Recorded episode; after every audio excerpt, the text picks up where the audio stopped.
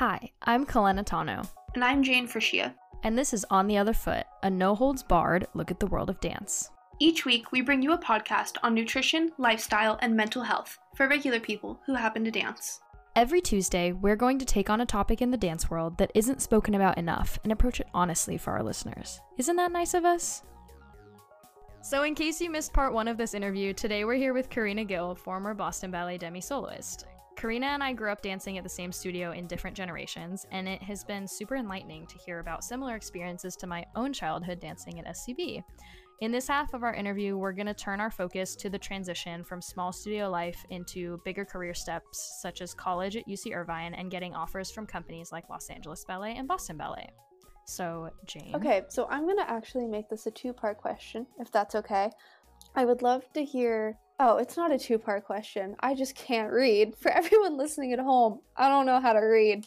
We basically, we'd just really love to know what your decision to go to college looked like, and then if you want to start getting a little bit into what your post college looked like, and if you want to discuss any of those four years in between, it's totally up to you. So the decision for me to go to college wasn't so much of a, a choice as it was um, just something I was going to do.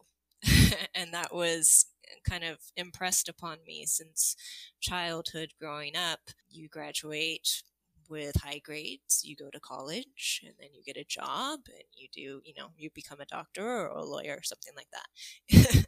I kind of came to a deal with my dad who um, really he just this all of this came from a desire for me to be taken care of which is awesome.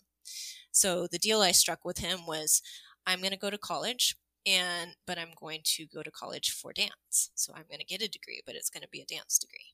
So he was like okay maybe she'll change her mind halfway and she'll you know get into biology instead. Which didn't happen. Um, so my path through there, I graduated high school a little early, largely thanks to my mom pushing me through my studies. She was one of my teachers, actually. So this gave me an early start to college. I was 16 when I started college at UC Irvine.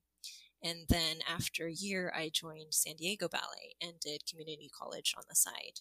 Then I went back and completed my studies at UC Irvine while doing guestings here and there fresh out of graduation, I spent a summer in Manhattan dancing with Eliot Feld's Ballet Tech. That wasn't for me, so I came back to SoCal.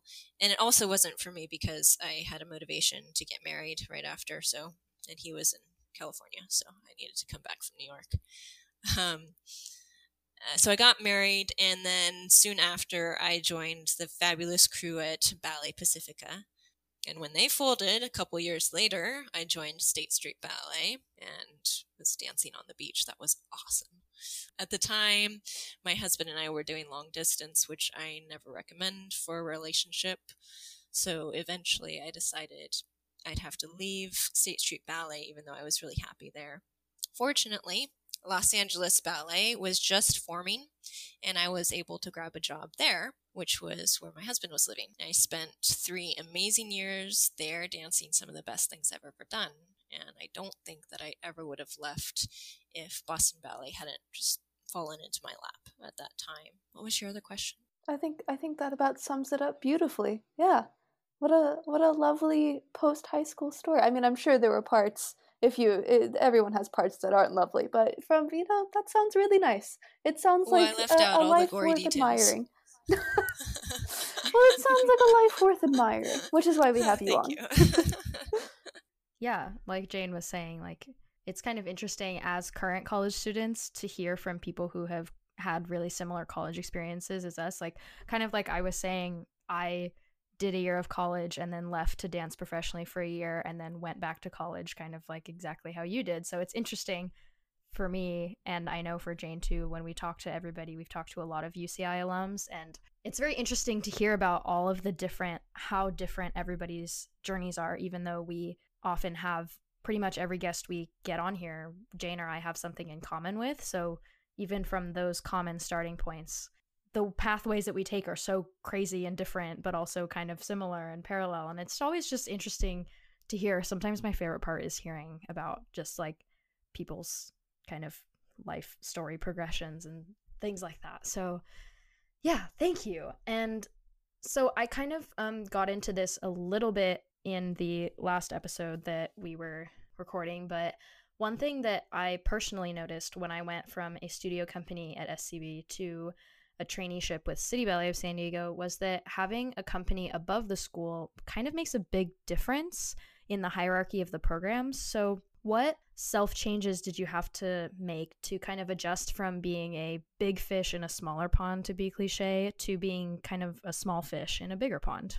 Well, for one thing, I had to adjust my self perception. It's easy to have a high opinion of yourself in, you know, small, small pond situations. Um, think of the scene in Center Stage where the director says to all the students that you're nobodies here. Such a great movie. Secondly, I had to figure out how to stand out all on my own and not just stand out. I had to be my own motivator. I had to be my own teacher during class and self correct because there isn't anybody pushing you or coaching you or personally helping you succeed in a company, in a big company. You have to do it yourself unless you're God's gift to dance already. and then you just stand out. And I did see that happen frequently at Boston Ballet, actually. Just when you think you're getting somewhere and moving up, someone amazing steps into the room and you immediately get lost in the shadows all over again. And then when that happens, you have to have the mental fortitude to understand and accept what has just happened, uh, but then to reinvent yourself somehow and get back out of the shadows. Yeah, I think that, like, definitely anybody who knew me in high school would listen to what you just said and laugh really hard because if anybody knew me in high school, I was the big fish of the small pond. I, I like look back at like things that I posted and ways that I talked and ways that I talked to people and ways that I acted and I'm just like, oh my gosh, like I really thought I was yeah. all that of Rancho Bernardo.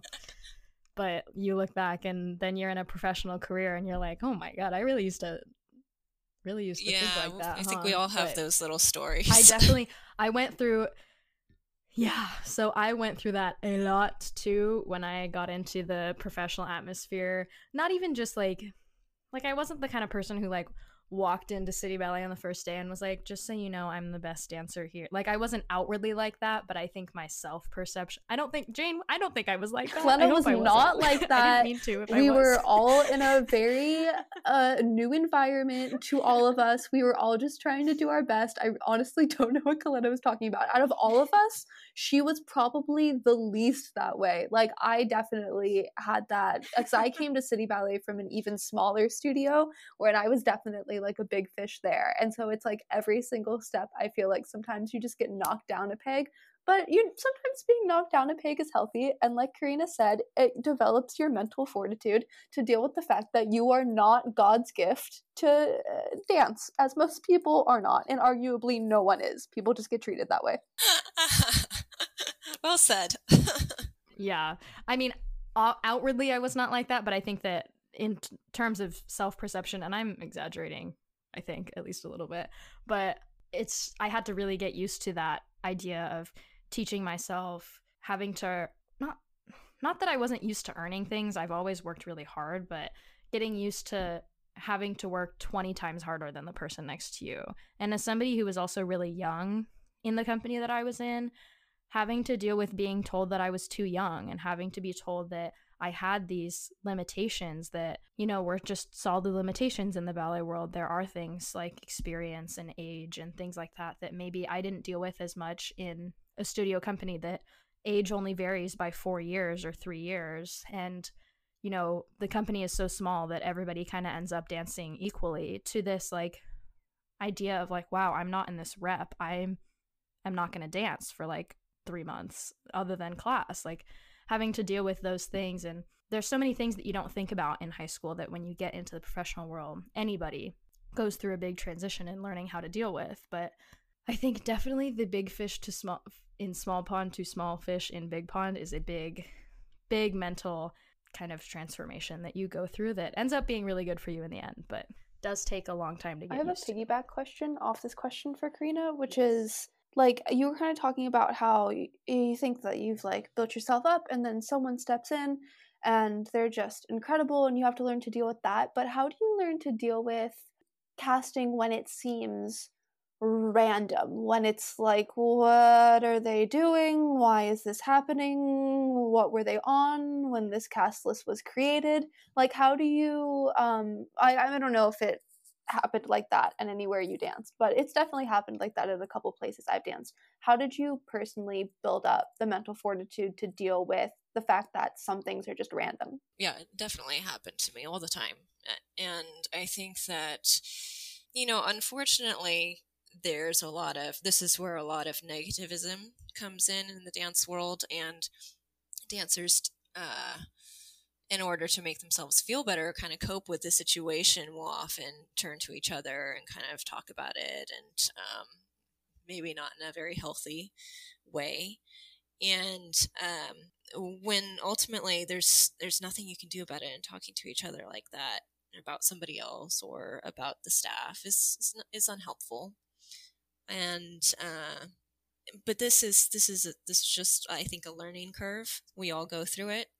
Is trying to um, see the positive in things and trying to um, maybe instead of taking a negative approach to it, maybe you say, okay, well, I have to change my approach. What do I have to do differently to get the part that um, I think I should have gotten in this casting?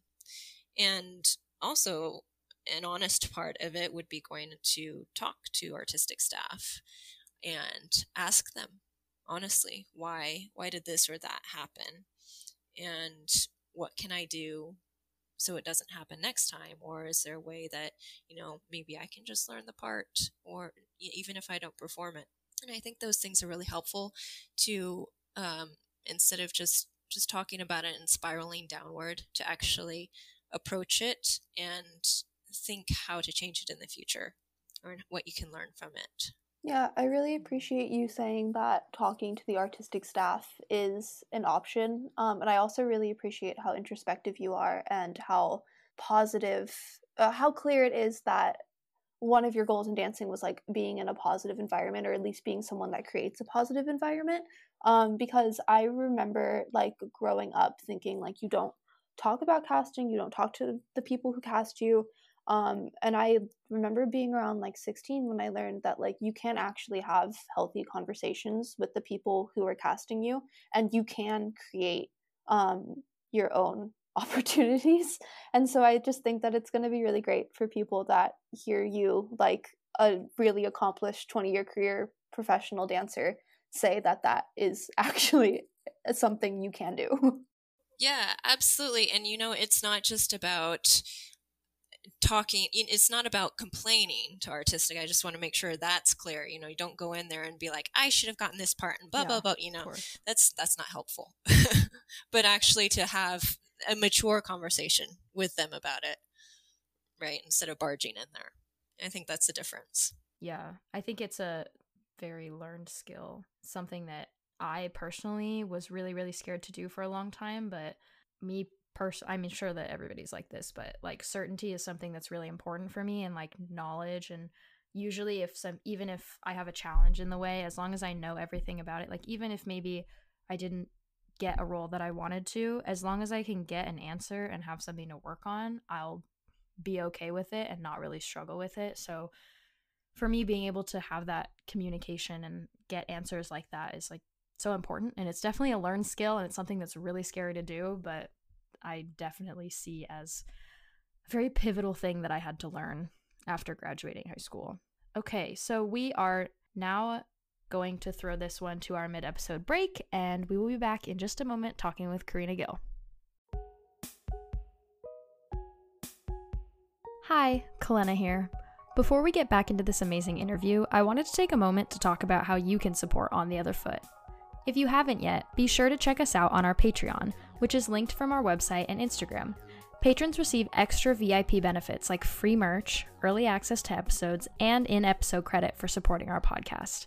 Thank you, patrons, for your continuing support of our pod. All right, everybody, we are back. We are going to finish the final piece of this interview. And so, Jayne, your turn. um, so before the break, we were we got your opinion just on kind of some stances of like how to keep a positive environment throughout your career. Um, and we were talking about, I think it's going to be great that especially our younger listeners hear that. Um, but you have been doing quite a bit of working with younger dancers. Recently, you have incorporated teaching quite a few master classes, summer intensive courses, and other guest workshops with Southern California Ballet. How has that experience felt? And like, do you see familiar attitudes and aspirations in this younger generation of dancers? Um, and how do they kind of remind you of yourself? I cannot tell you how wonderful it's been to be back.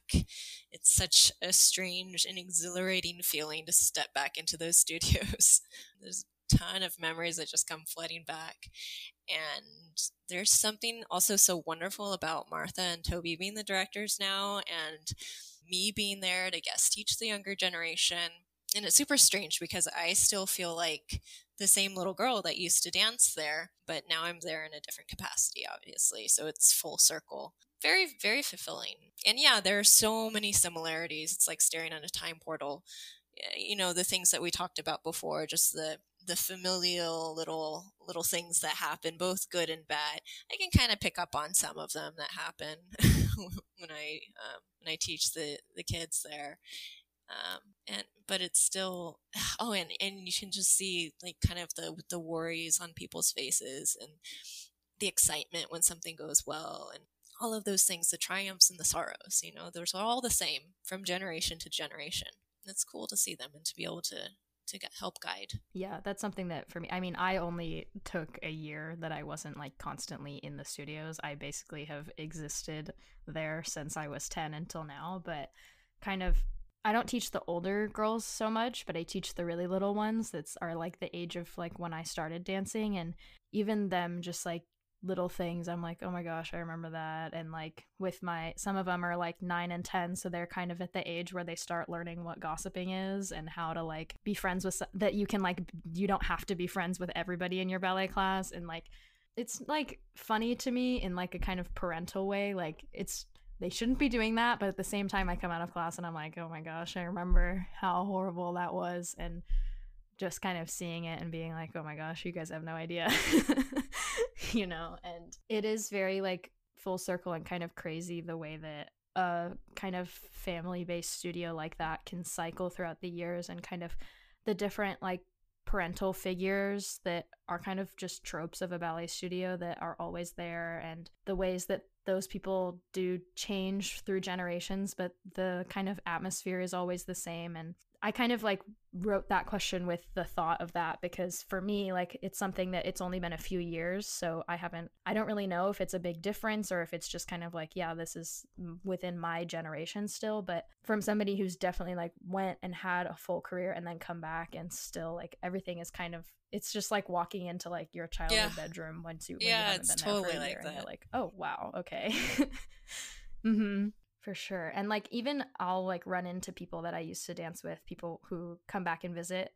And I'm I'm there every weekend, but people will come in and take Saturday class and I'll like see my friends from high school and be like, "Oh my gosh, hello." it kind of is that same like rush of memories when I get to see people like that just kind of walking through the studios and yeah, it's I definitely see that. So kind of just going off of that for kind of those dancers and the next generation that we talked about in the last question, what kind of would your advice be? And I know that's kind of a super umbrella general statement to make, but what challenges did you face in your journey to Boston Ballet and Los Angeles Ballet that you think other dancers from local studios might also experience and kind of how did you navigate those and would recommend kind of navigating them? Um, so first I would say that you need to figure out exactly what you want from life, from dance. Um, and, and this is a really hard task for youngsters. And it may, the answer may evolve over time, and that's okay. But you should try to start with a goal and try to make the goal as specific as possible so that you have something to aim for. But then also be flexible if it doesn't work out and be able to redirect your route. Being flexible means that your mind and your heart must be strong enough to take the disappointments and not lose resolve. Uh, next, be real with yourself and your expectations for yourself. Don't live in a fantasy world. But lastly, never let anybody tell you what you can't do. Um, if they do have good intentions, listen to them and understand what they are telling you. But you don't need to accept it as absolute truth. It may mean that you need to adjust your approach or seek extra help to achieve your goal. For me personally, I had a lot of people telling me what I couldn't do during my career in Boston because I had three hip surgeries and a C section if I had listened to them, I would have retired years before I did, and I never would have been promoted. So, um, I, I remember actually my boss telling me once the odds are against you, and I quoted Star Wars to him, and I said, "Never tell me the odds." what, the original Star Wars. That's a good one. yes. Yeah, I think that that's a really, really important distinction is that the difference between somebody saying, like, no, you can't do that versus feedback. Like, the difference between somebody trying to restrict you and somebody trying to give you feedback. I feel like there's a lot of people who it's really good. They have a really solid mindset that's like nobody's going to tell me what to do. Like I'm going to live my own life. I'm not going to like let people get in the way or anything. But I do think that it's very important that sometimes you have these guidance figures like teachers who maybe will say, "I don't think you're going to be able to do that if you don't maybe focus your work towards this." And I think that moments like those are really important, especially when you have a really solid goal that you're trying to get to and you really want because maybe sometimes you are looking the wrong direction and all you need to do is just turn left a couple times and then you'll be there and you're fine. And even though there are people out there who you really should not listen to because they'll try to say, oh, you can't do that. You shouldn't go for that. You're not going to be able to do that. Once you are able to kind of see past that and be able to recognize the difference between that and somebody just trying to maybe give you some feedback and give you some pointers along the way, like that's something that I know for me has been really pivotal in figuring out like what I want to do and getting myself where I want to be. Yeah, it's important also for teachers to learn that distinction, feedback versus, you yes. know, telling people yes. things like that. So that's something that I've learned as well. Yeah, I've had that experience too. Yeah, we have an episode coming out this season where we talk a little bit about things that not in a negative light, but just things sometimes teachers do that I don't think they realize comes off a certain way. And yeah, you just you just keep saying things that really hit the brand of our podcast. We really appreciate it. oh, I'm so glad. but I also really I just want to for the for the younger dancers because this is ultimate that's ultimately like who me and Kalena have this in mind when we do these podcasts. Um, I think what you said about having a goal but being flexible is God. I wish someone had told me that earlier because like I had a goal like I remember being very young and just really, really, really, really wanting to go to SAB.